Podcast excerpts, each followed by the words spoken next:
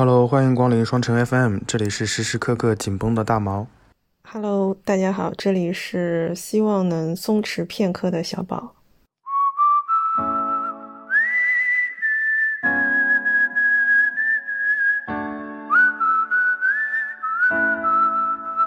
看来我们俩都是紧绷的人。你都在家里隔离七天了，你到底 紧绷个啥？不一定的啊，我浑身最松弛的可能就是我脸上的肉。天，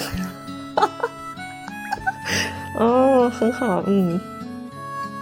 那在这一点上，我是没有你这么松弛的，这点我可以承认啊。对我肚子上的肉可能也有一些松弛，而且也松弛了很多年。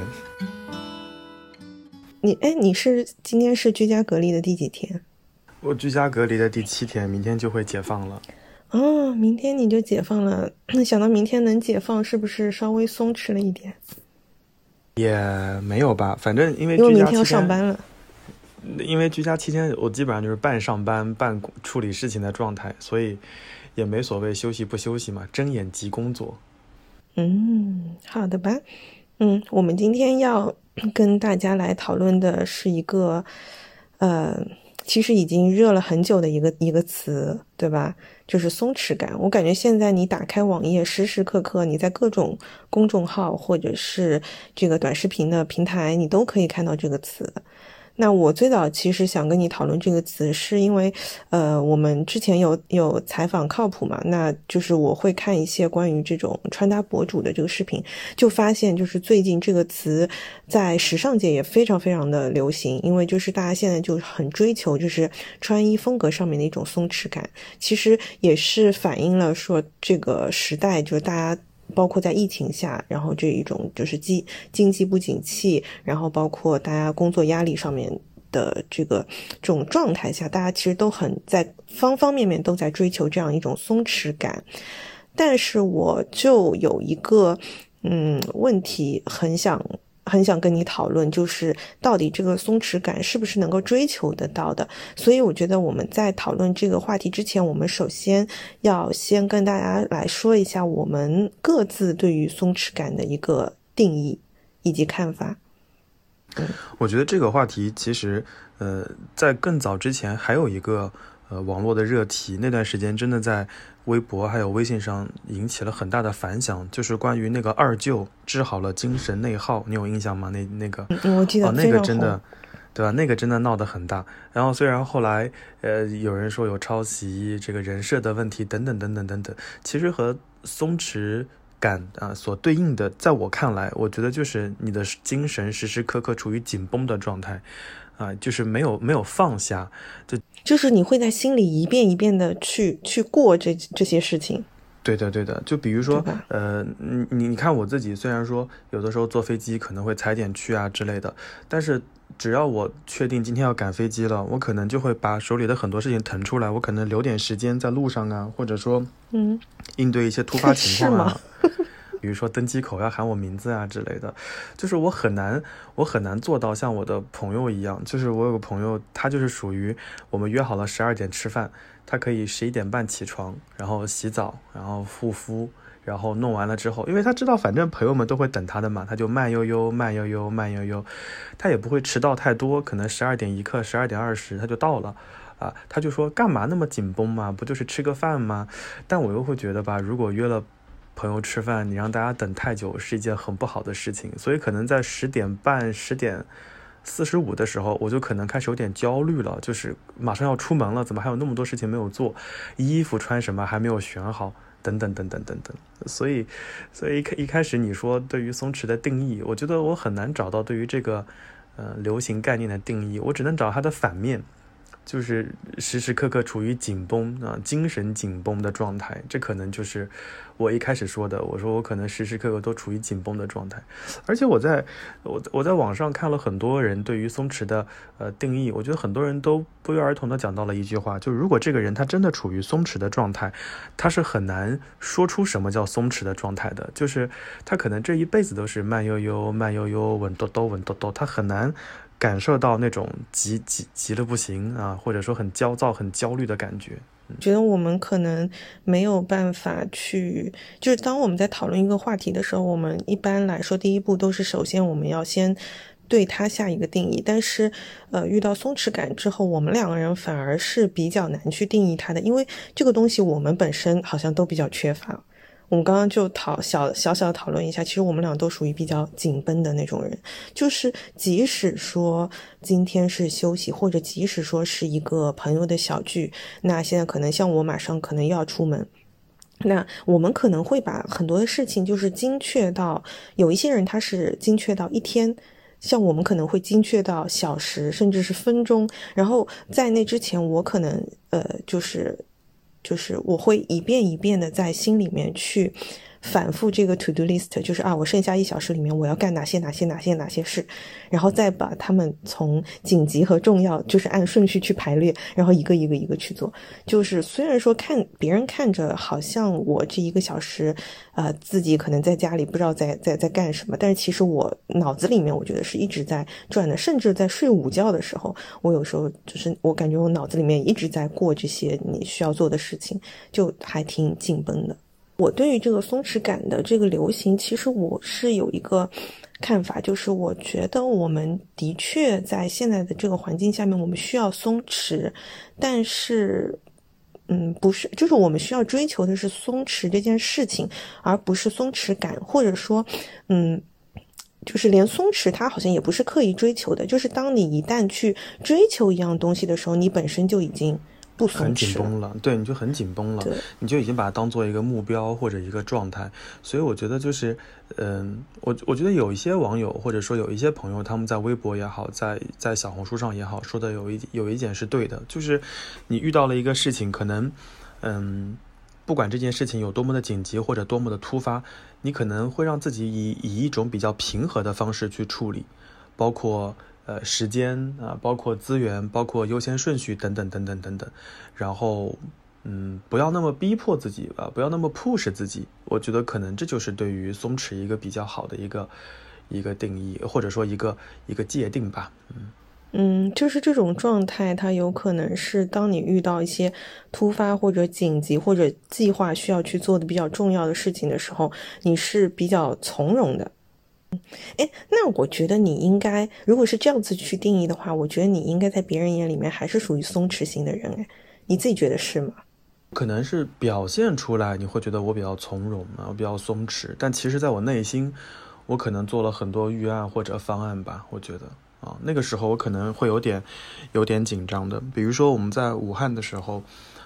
三十号的时候，我们本来下一站应该是武汉去西安。但是西安已经有疫情了，那要不要去重庆？如果从重庆再回北京，是不是回不去？然后如果回不去北京怎么办？所以在当下，就是在，呃三十号那天，我手上大概有四张机票，然后就是随时做好准备。就比如说，如果真的，呃西安严重了，就疫情严重了，去不了西安了，那我们就马上去重庆。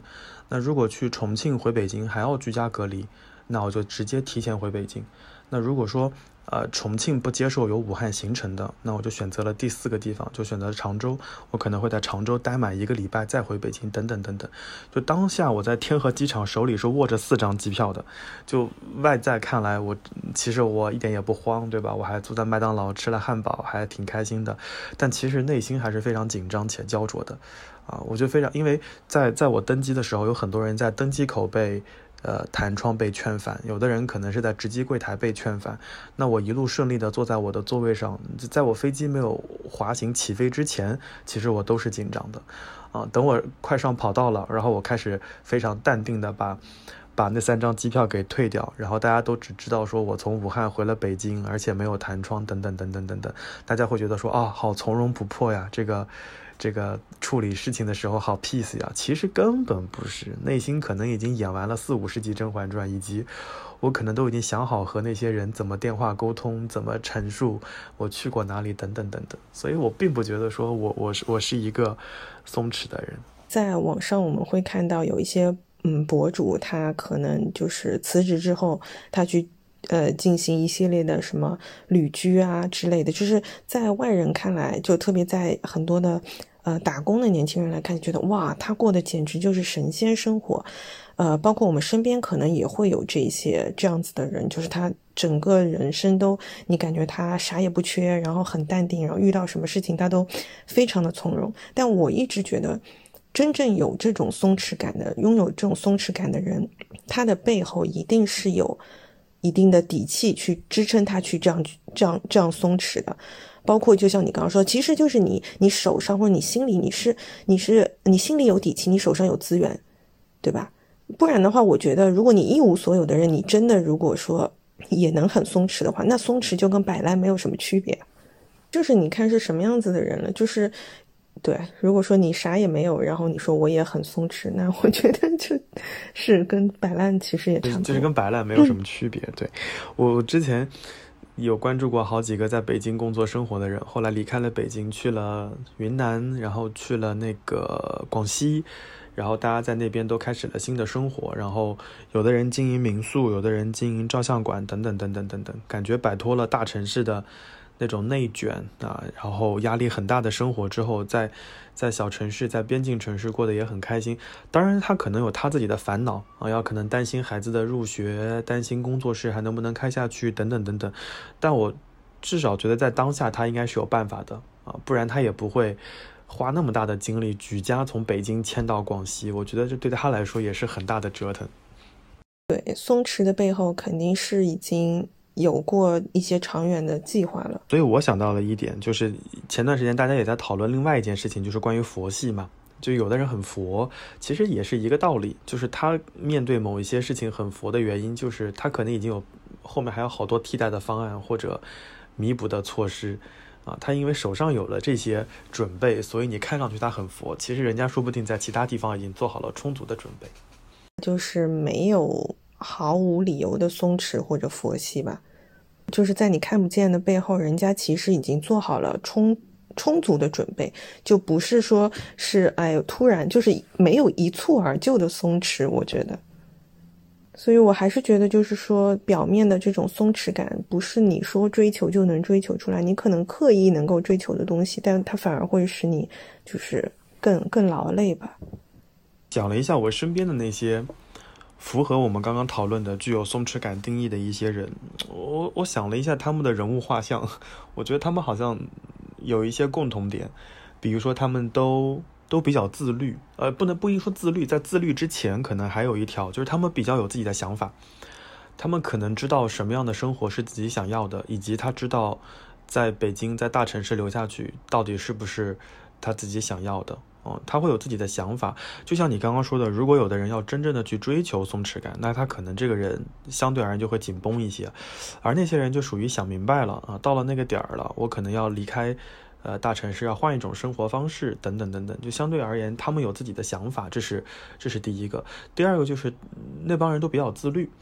嗯，就是他非常清楚的知道自己的目标是什么，然后，呃，在几岁之前要完成什么事情，然后。呃，到了新的城市、新的生活之后，他给自己定了一些规矩，就比如说，呃，要经常运动啊，然后要这个，呃，经常去山野里面啊之类的。就看上去，在我们看来，就是哇，他好健康啊，啊，或者说他好闲呢，他有大把大把自己的时间。但其实从某种程度上而言，这就是他，呃。这都是他计划好的，他对对对，就是他自他规划好的那一些那些东西，完了之后，呃，在规划内容实行的时候，就继续，呃，用用公司里面的话说，就是知行合一，就继续这么做嘛。做这件事情让他感到舒服，然后做这件事情没有让他感到什么压力，他就继续往下做，然后就自然而然的坚持了下去。所以我也很很佩服有些我关注的博主，早上五点半起来先运动。先读书打卡，然后遛狗，然后去山里面跑步，然后再回来吃早饭，等等等等等等。哦，你看上去他每天的生活就是好闲啊！呃，其实我觉得就是我们看起来的闲啊，但是说不定人家就已经接受了这种这种设定和规律的生活。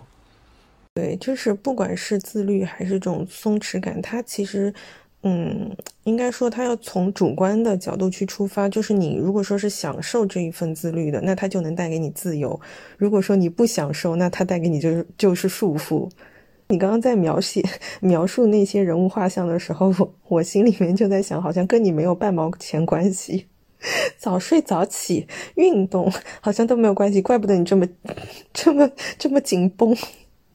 你想他们，他们早上五点半起床，然后遛狗，然后有有的时候给给猫猫梳梳毛啊之类的，然后去深山里面跑步，然后有的时候可能会采点菌子回来。嗯，等他开始正儿八经一天的生活的时候，是早上七点半。然后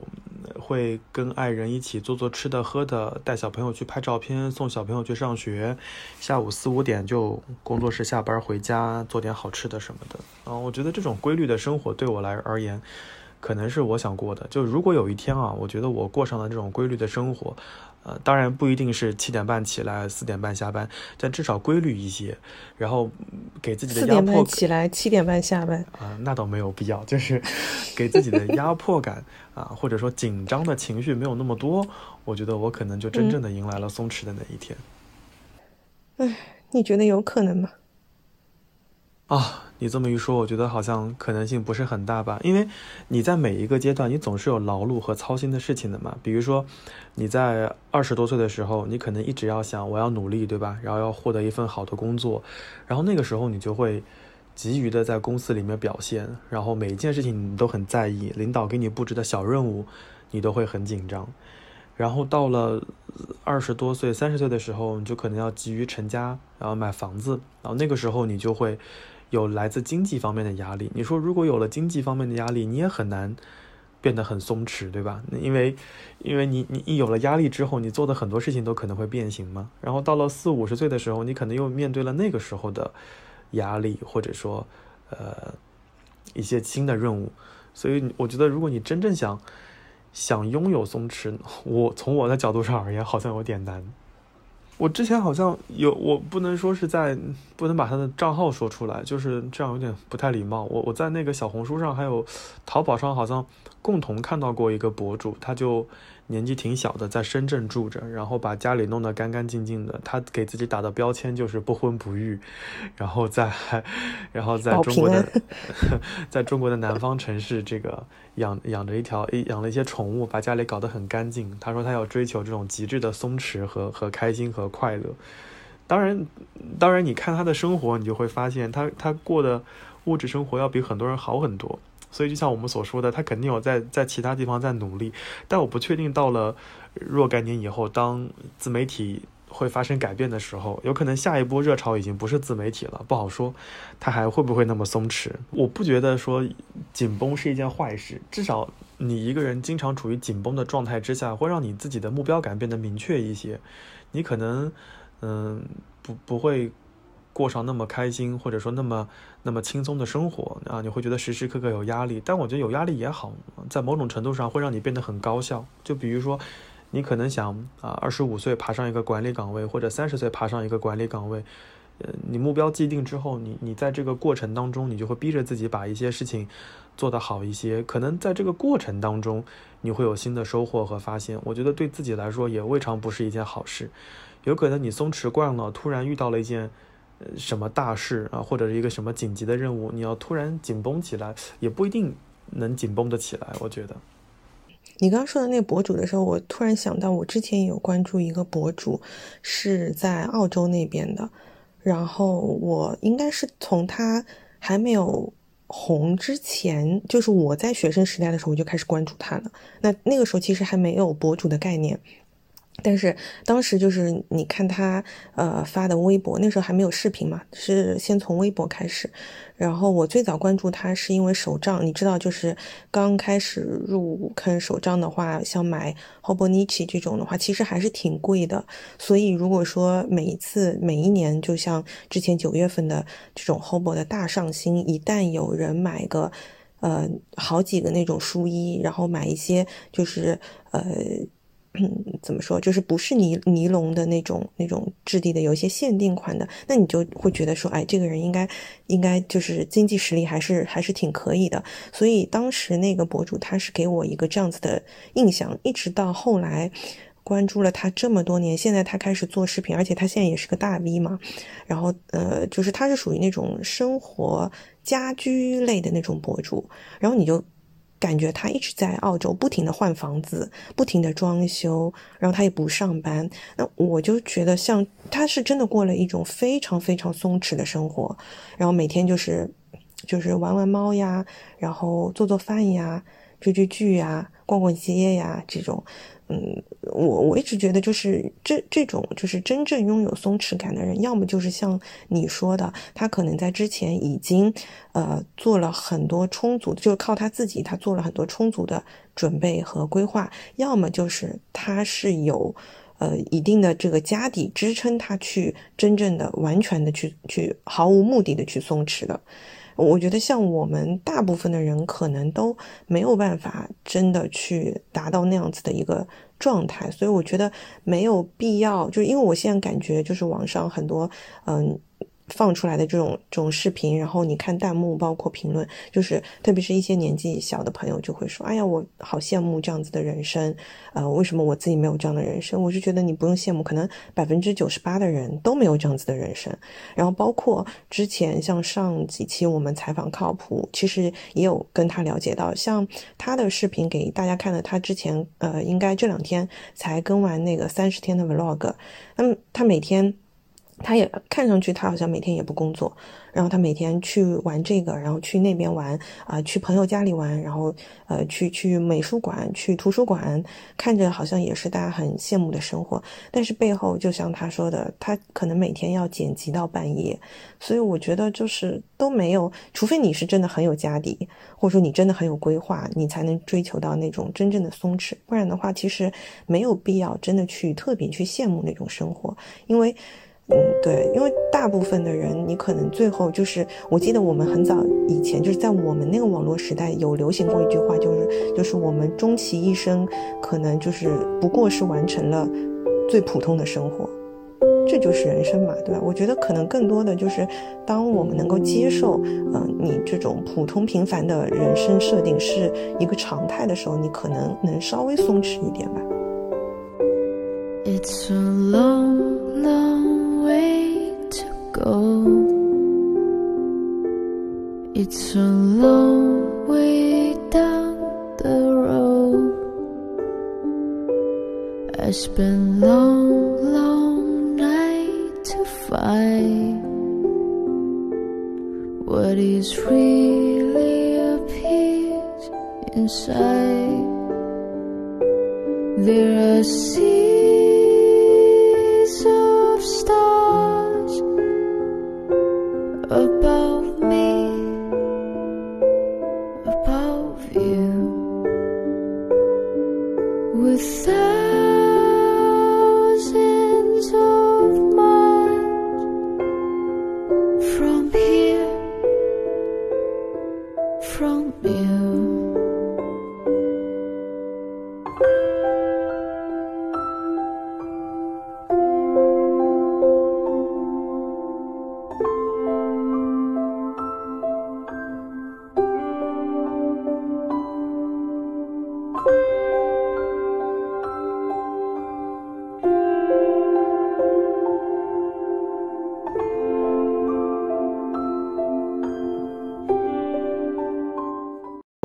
正好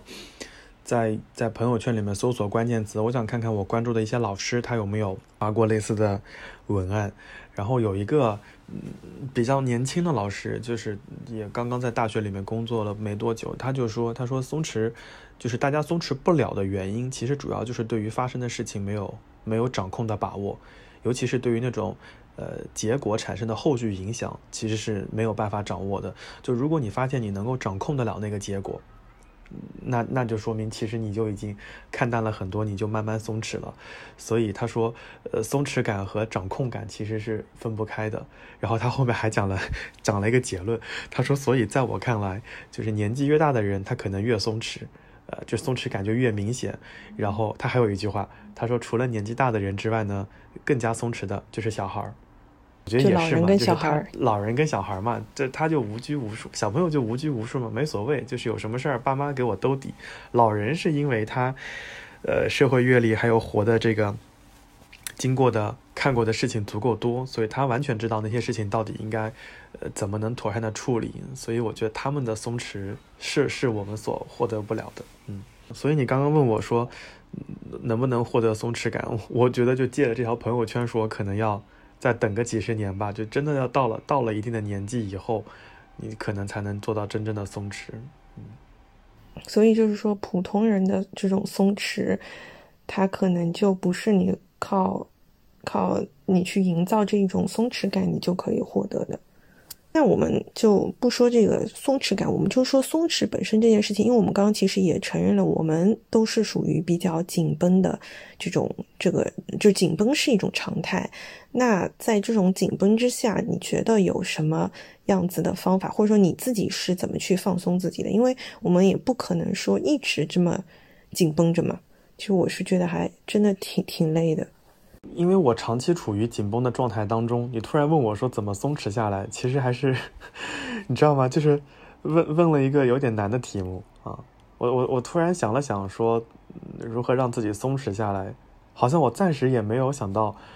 特别好的答案。但但我有一个答案，我可以先说，就是我感觉就是嗯，学会接受啊，降低预期。我觉得这个可能是松弛的，嗯，能让你自己舒服，能让你不要那么紧绷的来源。就比如说，你你你特别看重某一件事情，或者说特别看见看重某一次见面，然后你做了非常多的准备，然后结果那那次见面之后，并没有达成你想要做的事情，你可能很绝望，然后很沮丧。你要想下一步我到底应该怎么办？但与其这样，你倒不如坦坦荡荡的接受。这个局面就是啊，这这次见面没有成功，要谈的事情没有谈好，那就 OK 了，然后以后再说。我觉得这个就可能会有自己又就会拥有那些网上所说的所谓的松弛感啊，这是这是一个，还有一个就是降低预期。嗯，不要把那个预期自己的预期调得特别高。大家总会觉得说啊，我做了十足的准备，我做了万全的准备，最后那个结果应该会好一些。一旦那个结果不好，我又我又开始陷入那种紧张的状态，就凡事朝最坏的想，就可能就是工作就是没有那么顺利啊，找别人借的钱可能就是没有借到，然后要处理的文件就是没有来得及交。啊，在那样的环境之下，把你自己能做的先做好啊，不要时时刻刻的让自己绷了那么的紧。我觉得这可能是我目前当下能够想到的啊。就是尽人事听天命嘛。对对对对对，有有一种这样的感觉，你不觉得老年人，嗯，长辈身上就是有这样的感觉吗？就比如说，呃，他要假设啊，我们那个时候很流行，小朋友高考、中考没考好，要塞入好的高中。然后长辈就开始给你想办法，对吧？找这个局长，找那个校长，找这个副校长，把能找的关系全找了啊。所最后，他就是长辈们回来说的一句话，就是能能找的关系全找了啊。我们也努力了，最后就看录取结果吧。我觉得他就是属于那种，就像你刚刚所说的“尽人事，听天命”嘛。啊，刚想到就是你在回答这个问题的时候，我就在想，对你来说可能没有办法松弛，就是因为这两年。疫情，我我感觉原来对你来说放松的方法就是出去旅游，然后可能一段时间不看手机，不处理工作的东西，就是让我喘口气最好的办法，你知道吗？就是你可以在邮箱设定自动回复，就是嗯你在出差在休假，然后你要处理什么事情，找 A 找 B 找 C 什么的，你你会很舒服，然后你有充足的理由不去看短信啊。但是事实上，嗯这两年。因为居家办公，居家办公会把人搞得很绝望啊！就是睁眼即上班，然后你的工位和你的床的直线距离可能就是一米到两米之间，嗯，就会让整个人处于很紧绷的状态。有可能你做饭做到一半，电话来了，要你去开个会，大家有没有没有没有找到那种喘息、喘气啊、松口气的机会？就会觉得生活一直处于紧绷的状态，隔离就是居家隔离完了之后立刻工作，工作完了之后迎来了长假，长假又不能出去继续隔离，然后继续工作，就整个连轴转，会让人不太舒服。所以我之前我不能说获得松弛感，但至少让自己喘口气的方法就是休个长假啊，每一年可能休个四五天，休个当然四五天算少的，可能休个十几天，十一十二天，然后完全。呃，不被外面的声音所干扰，然后自己哪怕在海边发个呆啊，爬个山什么的，你都会觉得很舒服。嗯，也不是说是，呃，疫情不能出去，或者说是居家办公，我有时候是觉得，就是有了微信之后，特别是在国内这样子的一种情况下，其实你你只要微信是放在那边的，你好像永远都都是工作。就像我我们这边的话，其实十一我没有没有隔离嘛，但是我还是会收到就是工作上的微信，你也没有办法不回。那你回吗？对，我回啊。我回啊，因为我不回就语音电话就打过来了，就更烦了。打过来就掐掉了，然后晚上再回不行啊，然后就投诉啊，客户啊，有什么办法呢？就是你会遇到一些没有边界感，然后永远拎不清的人，你知道吗？就是你已经十个回合下去之后，然后他说：“哎，这个东西，比如说这个资料，我要怎么给你？”我说：“我我这两天在放假。”我说：“等八号上班。”他说：“哦，你们是八号上班吗？” 就是你知道，永远有这么不开眼的人，就是对你就没有办法。你就应该回对的，五号、六号、七号我们都不上班，八号早上八点半我们上班。对啊，就这样回啊，然后啊才才可以停歇。但是其实前面已经有十个回合结束了，就是他会来问你问题，就是很多的很多的，就是客户他的他觉得你的上班时间就是他他的上班时间嘛。他不会真的去在意你的上班时间的，对。所以我跟你说，我最近我我因为这一年就是因为项目的事情很烦，所以就经常会是收到微信，我都会有一种 PTSD 的感觉。就只要是微信一弹出来，我就害怕，我就我就紧张。之前就跟你说嘛，你把那个微信的通知中心给关掉啊，不管以后用苹果还是现在用华为，就是你把那个通知中心给关掉，你不要让它。弹窗，然后发出声音那种，你看了就很崩溃。但你还是会强迫症啊，就是会有一种不安全感。我觉得这也是，嗯，公司的部分原因吧。因为当当工作和生活已经分不开的时候，尤其是有一个软件又承接了工作和生活的时候，我相信我在跟你录音的时候，肯定会有一些。顾客还在给你发发微信，就是因为它分不开，所以就会让你很处于时时刻刻处于紧绷的状态，你没有办法真的放松下放松下来去去去去享受自己的生活，所以我觉得有必要的时候还是需要 使用类似于什么钉钉飞书啊，然后企业微信啊这种，就尽量的把工作和生活分分开。我觉得，还有这是这是第一个方面，第二个方面，我是觉得对于这种我们这些八零后而言，大家。太在意工作这这个选择了，就是我我最近经常发现九零后或者零零后整顿职场，真的整顿的我好开心啊！就是有一个小朋友，他的那个他应该是零零年的，然后他的那个钉钉自动回复就是，问我问题之前请先百度，百度不到再来问我，如果百度能百度得到，你你在跟我聊天的时候，我一定把你骂懵。就是个零零后哦，就是所有人跟他聊天，他谈的那个自动回复都是这句话。我觉得小朋友真的很棒，就是那他是不是比较有家底，就是可做可不做那种？也也倒没有，他还蛮珍惜这份工作的。嗯，因为因为就是在我们这边像这样子的人也有，但是他基本上出现在我们的总部。你知道总部就是一个。嗯，就是你没有一点背景，你进不去的一个地方。对，然后我经常就是我们的那个内部的聊天软件上面也是会有签名的。然后我记得我有一次是因为要走流程，就去催我们那个总部的老师。我应该有跟你说过吧这件事情。然后我就看到了他的签名，他的签名就是 Your emergency is none of my business。你想想，嗯，好像也对啊。我觉得没有错，就是现在大家。没有这种所谓的松弛感的很大一部分原因，其实就是来自于工作的约束。就当工作把大家逼到一定份上的时候，你你就无法拥有那种所谓的松弛感。你你时时刻刻都会惦记着工作。我觉得可能从十月五号开始，大家就开始惦记了，说哎呀要上班了，是的，是的，对吧？我的快乐倒计时了。你像今天还有八个小时，这一天就过去了，明天开始要连上七天班，等等等等，就是因为工作这件事情。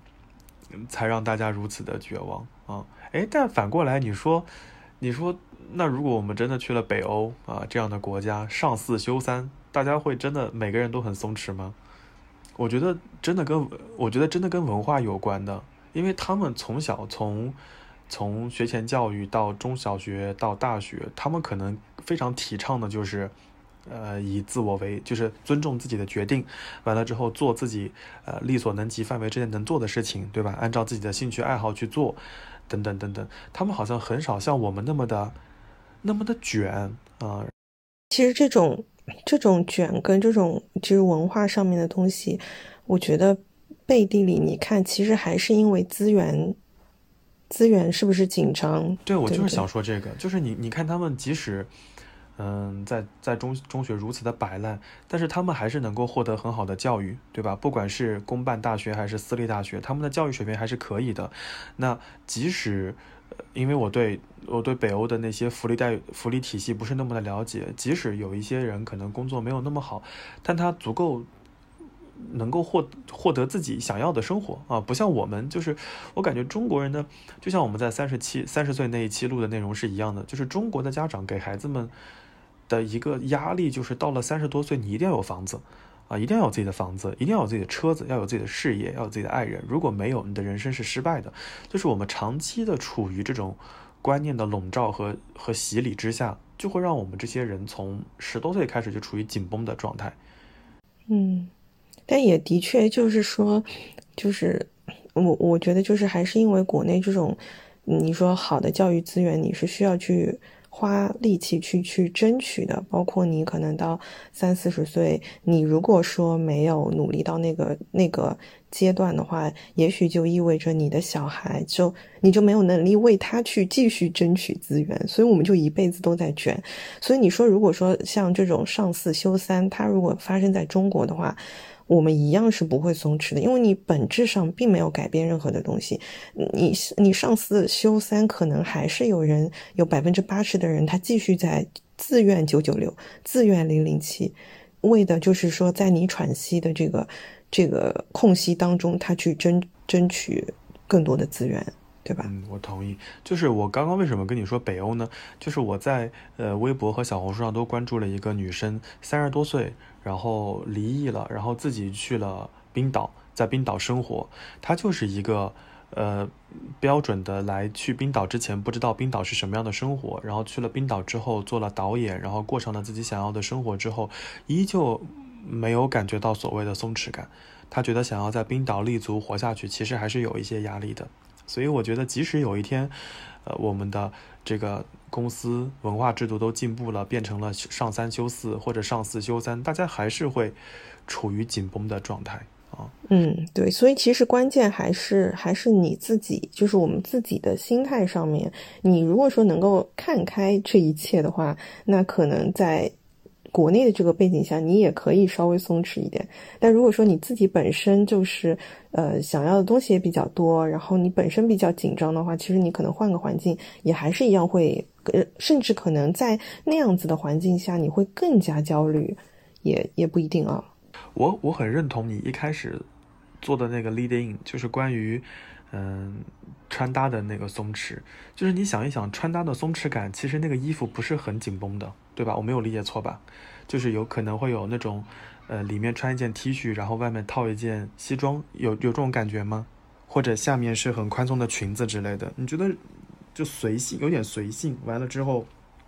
让自己感到舒服。但是如果你你上身穿了紧身衣，下身穿了那种紧身的牛仔裤，然后蹬了一双高跟鞋，如此具有攻击性的外套，很难让人感感觉出来你是松弛的状态。对吧？我我举一个非常不恰当的例子，可能像陈绮贞那样的装扮，可能会给人营造出一种松弛的感觉。但事实上，你说我们身边有多少人真的能做成那个样子呢？也也不一定了。对的，你如果呃去职场的时候，其实现在呃像我们公司的话，它是它没有说特别严格，一定要穿套装或者职业装去上班。但是你如果穿一件松垮的那种白衬衫，然后下面穿个牛仔裤去也是不行的，老板就会觉得你今天到底是来度假的，你还是来上班的。对，但一旦你套上了衬衫。啊，然后把该有的装备都弄上以后，你就会觉得整个人就不自在，你就处于一种紧绷的状态。就虽然我们单位不太要求我们穿西装、穿衬衫、打领带，但是在一些非常正式的场合，你穿上了衬衫，套上了西装，哦，你会非常不自在。衣服本身就不允许你松弛，对，就在那个当下，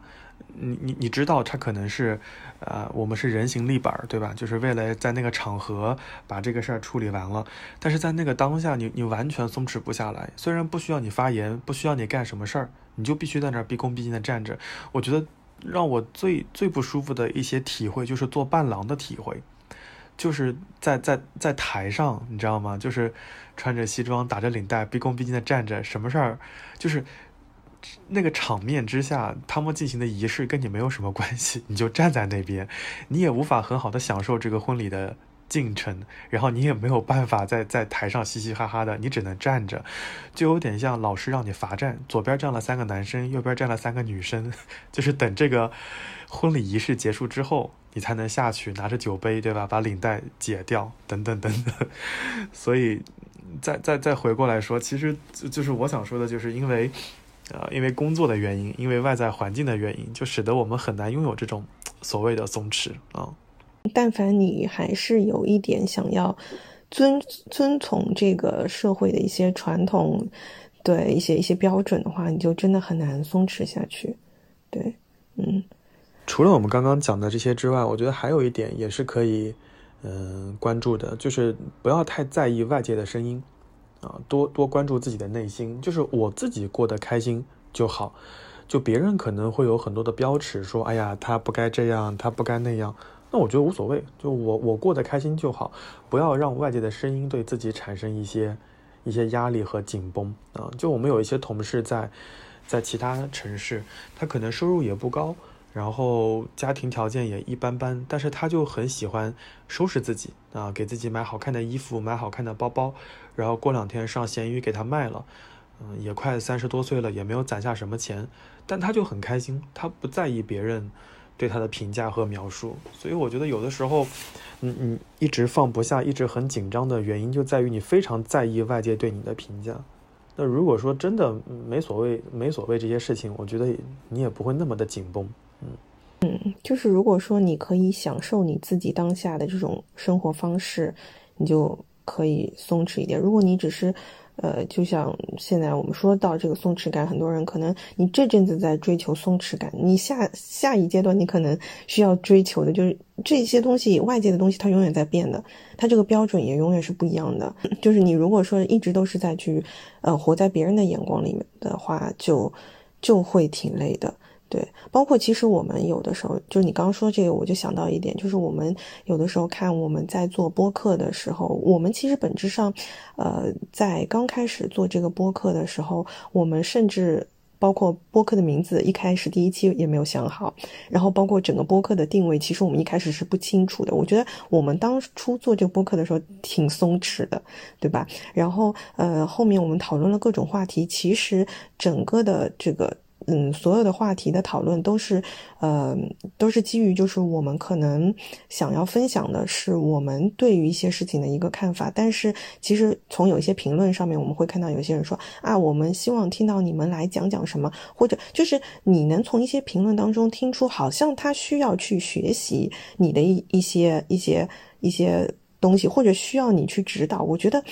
我每次看到这样的评论的时候，我就会觉得，其实我我。我的初衷一直是，就是我们分享这些东西，只是想要告诉大家，就是你可以去追求你最舒服的那种状态，就是千万不要觉得，呃，哪哪一种就是别人的说法是对的。我觉得只有你自己内心的让你感到舒服的东西，才是真正正确的东西。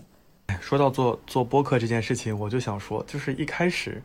我们就没有想说把它一定要做得很大，就只是说。呃，记录记录生活，分享观点，或者说，嗯，闲聊的一个一个平台和媒介，对吧？大家不嫌弃听我们聊了那么多期，我们并没有想说一定要把它做得很大，但但突然有一天看到一些什么啊所谓的排名，对吧？然后一些一些什么榜单啊，一些留言数据的什么的时候，你又想着说啊，我要把它做得更好一些。但是哦，如果你一旦不看那些榜单，不刷那些数据，其实你就会看得很淡，你就会觉得说，哦，有一些很有趣的朋友在和我们互动，大家一起就一个话题展开聊天，还蛮开心的，就没有必要在意那些事情。我听到有一些主播在录音里面说，他们很在意那个数据，要提高完播率，对吧？要提高点赞分享率。哦，我觉得那就那就太累了，大家就把播客就变成了另外一个工作。当然，对于他们而言，可能就是另外一项工作。嗯嗯，因为对很多人来说，确实播客是他们的工作呀。但对我们来说不是，我们可能嗯当中也有一段时间，或者有时候会开玩笑说，哎呀，看看呃这个数据，哎呀好像又上榜了，我们要做大做强。但其实我觉得，嗯，大部分的时候，其实你回过头来想一想，你呃播客带给我们最快乐的时时光，其实并不是说是上榜的那一刻，可能更多还是大家跟我们在评论区聊天的这个过程。嗯，我我刚刚很赞同你的一个观点，就是呃学会接受。就是说，你接受自己是一个平凡普通的打工人，然后接受就是可能很多的事情事与愿违，或者说你努力了之后也不一定会得到一个你满意的结果。我觉得接受这种心态是非常重要的。包括其实我们在很多前面有几期啊，大家都说好像感觉我看得很开。我觉得这个看得开，就是因为我接受了。就是很多时候，包括在像上一期里面我也讲的，就是很多的时候，你现在当下你去焦虑的事情，你你怎么去让自己短暂的放松？就是你想想到明年的这个时候，你还会为这件具体的事情烦恼吗？如果说你到时候觉得，哎，这件事情其实已经不会影响我这么远了，就是它连一年的影响的时间都没有的时候，我觉得你就不需要那么的去去在意它。对，而且很多的时候，就就像，嗯，当我们就是还拿播客举例子，当我们不再去在乎那些数据或者上榜的时候，我们反而可能会做出更好的、大家更喜欢的东西。嗯，对，你看我们那几期。嗯，没有想就是那么想冲上榜单的那几期，就确实大家的互动也好，或者反馈也好，都还蛮好的。然后我们努力熬出来的几期，其实反响没有那么好。所以其实从某个角度也说明了这件事情嘛。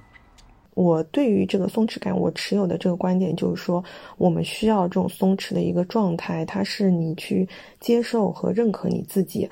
你不要去听外界的声音，然后，嗯，就是它不是你可以刻意去去追求的，就是你，而且甚至你可能在网上看到的东西，它都是片面的嘛，对吧？所以在这种，在现在的这个时代，就是在国内这样子的一个背景之下，我们确实很难做到完全的这种松弛。那对我来说，我觉得反而，呃，放松自己的方法，就是我再补充两点我自己的。第一个就是我们其实刚刚前面讲到，嗯。就是做计划这件事情，就是脑子里面一直都会在想，哎，我接下来要做什么，做什么，做什么。然后我发现，其实做计划这件事情，嗯，本身它有时候也是一种放松，就是你把它写下来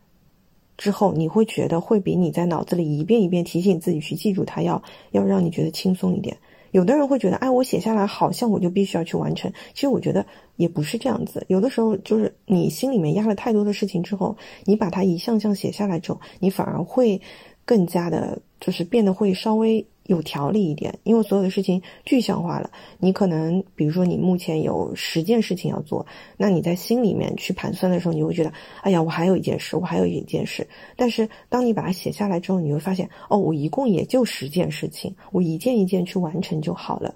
然后这样的话，我觉得会反而会比较比较放松一点。所以，做计划它不一定，呃，就是一个让人很很紧张的一个事情。对然后另外一个，我就是觉得，嗯，刚刚在说到那个微信的时候，我觉得这一点我做的不好不好，但我觉得是一种方式，就是我觉得我们还是应该要学会拒绝，因为我们太多的压力都是来自于外界的，比如说工作啊，或者是工作上的伙伴啊，或者是客户啊之类的，所以如果说我们能够。更好的去学会去拒绝一些，比如说非工作时间上面的一些、一些、一些额外的一些要求的话，我们是不是可以更加轻松一点？刚刚在说的时候，我我我在想一件事情，就是关于焦虑、关于制定计划、关于呃松弛。我觉得这些话题其实都是都是分不开的。你你你说我们今天聊松弛，其实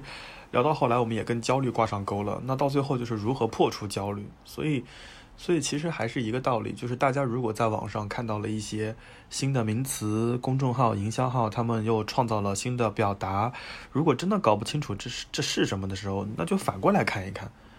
就比如说，当我拿到一些任务的时候很焦虑，那那怎么办呢？就一项一项拆解它，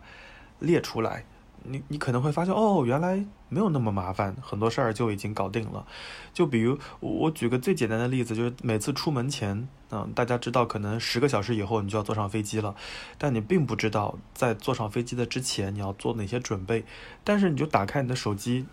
行事历喽，你就开始一项项列。你把那些东西列完之后，你就发现啊，就那么点事儿，弄完了之后你就很 peace。所以很多时候，我觉得。呃，焦虑也好，紧张也好，焦躁也好，其实都是因为对对那这些那些事情的不可预知。但一旦你稍微啊拆开来罗列罗列，看看到底能不能实现，是否需要帮助之后，你会发现哦，其实还是蛮 OK 的。我就举举个举个例子嘛，就我帮朋友搬家，然后那个搬家还属于跨城搬家，要从北京搬到武汉，你会发现我就很焦虑啊，因为北京的一堆东西要收拾。选择什么样的快递公司，要打包，要准备多少箱子，哪些易碎不易碎，哪些要扔，哪些要要送，等等等等等等，我就会很焦虑。可能九月中搬家，我可能八月底就已经开始忙这些事情，啊，但后来你会发现，到最后做的决策就是有一些就立刻扔，然后余下的不管什么全部打包送去武汉，然后找蓝犀牛来打包。哦，这里面我可以给那个。这不是广告啊，但是我要给那些即将搬家的各位小伙伴稍微安利一下，就如果你真的要搬家，然后跨城远距离搬家，你可以考虑让蓝犀牛上门给你打包，打包完了之后选择顺丰去寄，然后选择顺丰的大件，就是顺丰有一般的小件还有大件，哦，那个大件寄送其实还是蛮优惠的，它可以保证。安全的同时，还服务还挺好的啊！我觉得要比什么货拉拉，要比什么同城搬家要要优惠一些些，所以大家可以考虑一下。这听上去像是一个广告，但是是我个人就是体会下来的。嗯，anyway，但我觉得还是好贵啊！我记得你给我看过那个金额。哦，那是因为那是因为。他加了那个防冲击材料，打了木箱，因为你想正常人搬家不就是衣服啊、鞋子之类的，很少会有如此贵重的东西嘛。如果有贵重的东西还要加保费的话，你肯定是贵的嘛。哎，所以是什么贵重的东西，就是要一一旦人移动到那边，你就这么不可缺少？就是这一直是就是因为我知道你之前因为搬家这件事情，确实就变得比较焦躁。然后就压力很大的感觉，但就是我会不理解，我就会觉得，呃，当然我不是说对你不理解，因为我觉得你真的是一个太好的朋友了，就是能够帮忙做这些事情。就是我我对于那个需要搬家的那那位朋友，我不太理解，就是你到底有多少不可或缺的东西需要付出这么大的代价，一口气全搬过去，而且那个城市还不一定是你常住的城市，对吗？首先他不能承担。他不能承担两地跑来回搬家的这个这个这个成本，啊，这是这是一个，而且现在，呃，他从武汉进北京可能没有那么方便，这是这是一个。第二个就是有一些生活必需品，呃，通过快递和重新购置，那明显是通过快递性价比会更高一些。比如说电脑显示器，比如说你们你们家那个很贵的椅子。再比如说小电瓶车等等等等，就我快递寄一个电瓶车的费用可能是一百多块钱，但我重新买个电瓶车就两千多，而这个电瓶车留给我，我又不要用，诸出于上述这些诸多考虑，那其实寄过去可能会更好一些。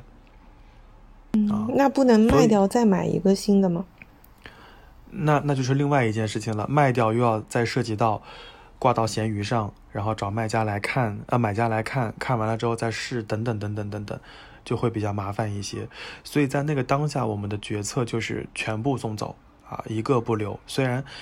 但是但是我想说，就像你说的，就是在真正搬家之前，你会无比焦虑，但是一旦蓝犀牛蓝犀牛那些服务专业的服务人员上门之后，你会很淡定，就是他非常清楚的会问你什么要带走，什么不带走。然后扔不扔？如果要扔，要拆还是不拆？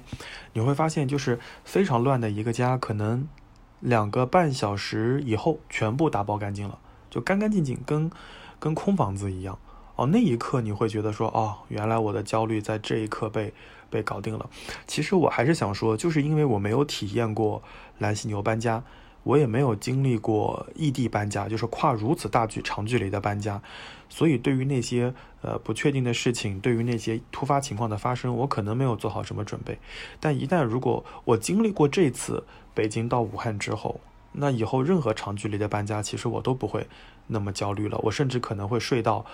呃，搬家的前一天早上，然后搬家公司来了，我开始该干嘛干嘛。你就又睡到人家在楼底下拿个大喇叭喊你的名字，对吧？大毛，赶紧开门，我们要搬家了。此处再再补充、再强调一遍，这个不是蓝犀牛的广告，真的很像一条广告。因为有很多城市没有蓝犀牛，就是你可以在你你你们所在的城市搜日日食搬家，我觉得日食搬家到了之后，你你你还蛮，就是没有那么焦虑了啊，然后你就会觉得就是一项一项被它规整的很好啊。还是觉得你那位可能归根结底的原因，还是因为你那位朋友的东西太多，所以你才会如此之焦虑。我我马上要搬家，但我应该也打包不了二十七个 箱子。其实我觉得你下次可以让他试一试，就是他过去之后过一段时间，让他考虑一下这些东西是不是真的必要。我真的觉得没有必要，要要要这么多东西都带过去吗？其实他可能会不会过个过个一个月或者半个月，他就发现，不是他发现，哎，这件东西好像也没有那么重要到一定要寄过去，或者也有可能会不会就是你这个东西寄过去之后，其实他到现在还有几个箱子没开。对啊，我上次去武汉的时候，呃，刚刚全拆完，所以你想也隔了两个礼拜，将近三个礼拜才把所有东西弄好，嗯，然后包括到了武汉之后又扔了一些东西，又重新购置了一些东西，因为这件事情对我而言，我想让我相对比较舒服的一个方法就是不要来回问。啊，就是比如说在打包期间，我问他这个要不要，那个要不要，这会让我非常焦虑。就我当下那些工作人员问我要不要的时候，我的所有答复就是全部打包，然后送过去之后，你该扔扔，该丢丢，反正那也没没所谓嘛。嗯，哎，那我问一下你，如果说就是你在现场给他打电话说要不要什么东西的时候，他是属于那种能要就要的人吗？还是属于那种能不要就不要的人？嗯，half half 可能居中，得看什么物件，那得看什么物件，但是他也会有犹豫，啊，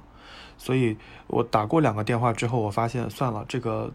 沟通效率太低了，就不要问了，全部打包，就是除了除了什么玻璃杯之外，余下的全部过去了。从侧面来说，其实会不会就是对物质需求比较高的人，他也相对来说会没有那么的松弛。因为像我可能就属于那种能不要就不要，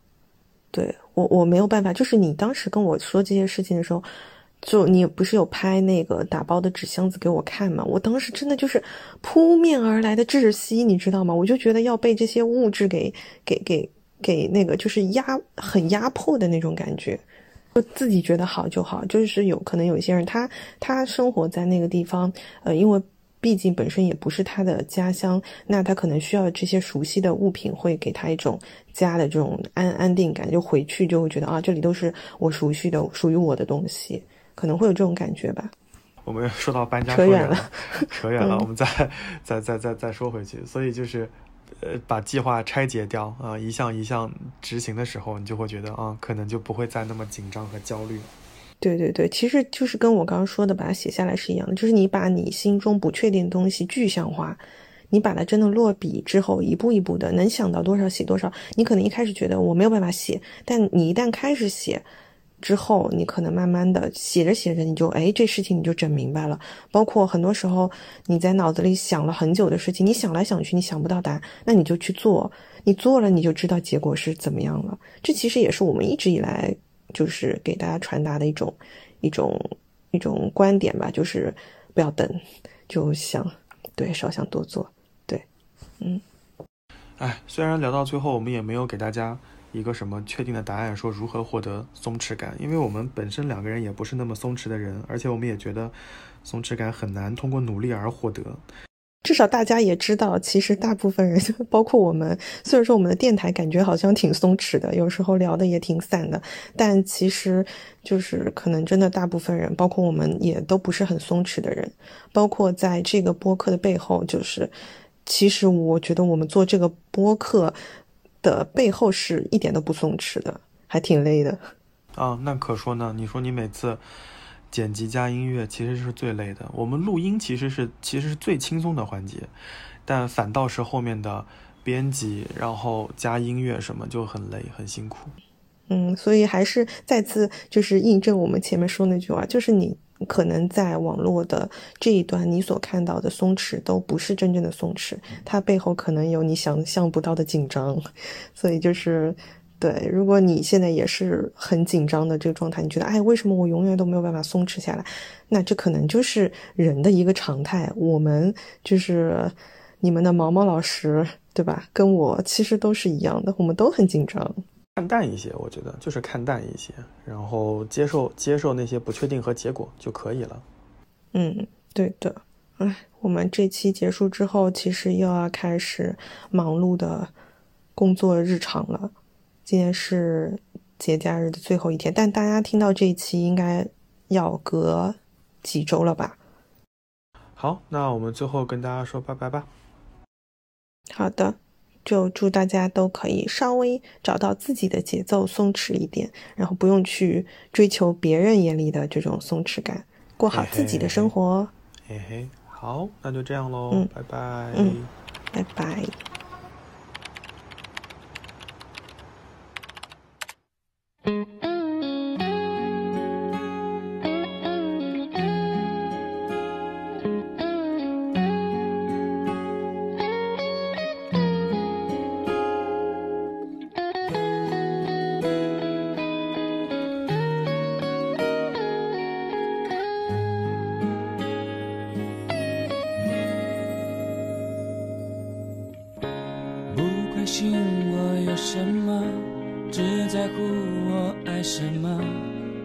着的一切谁来打扫？幸福就像穿鞋子，不舒服的都只是脚量，倒不如去赤脚奔跑。不担心缺少什么，只知道追求什么。别让我梦想给世界颠倒。我的那杯茶，要什么味道？没最好，要刚好，只能有。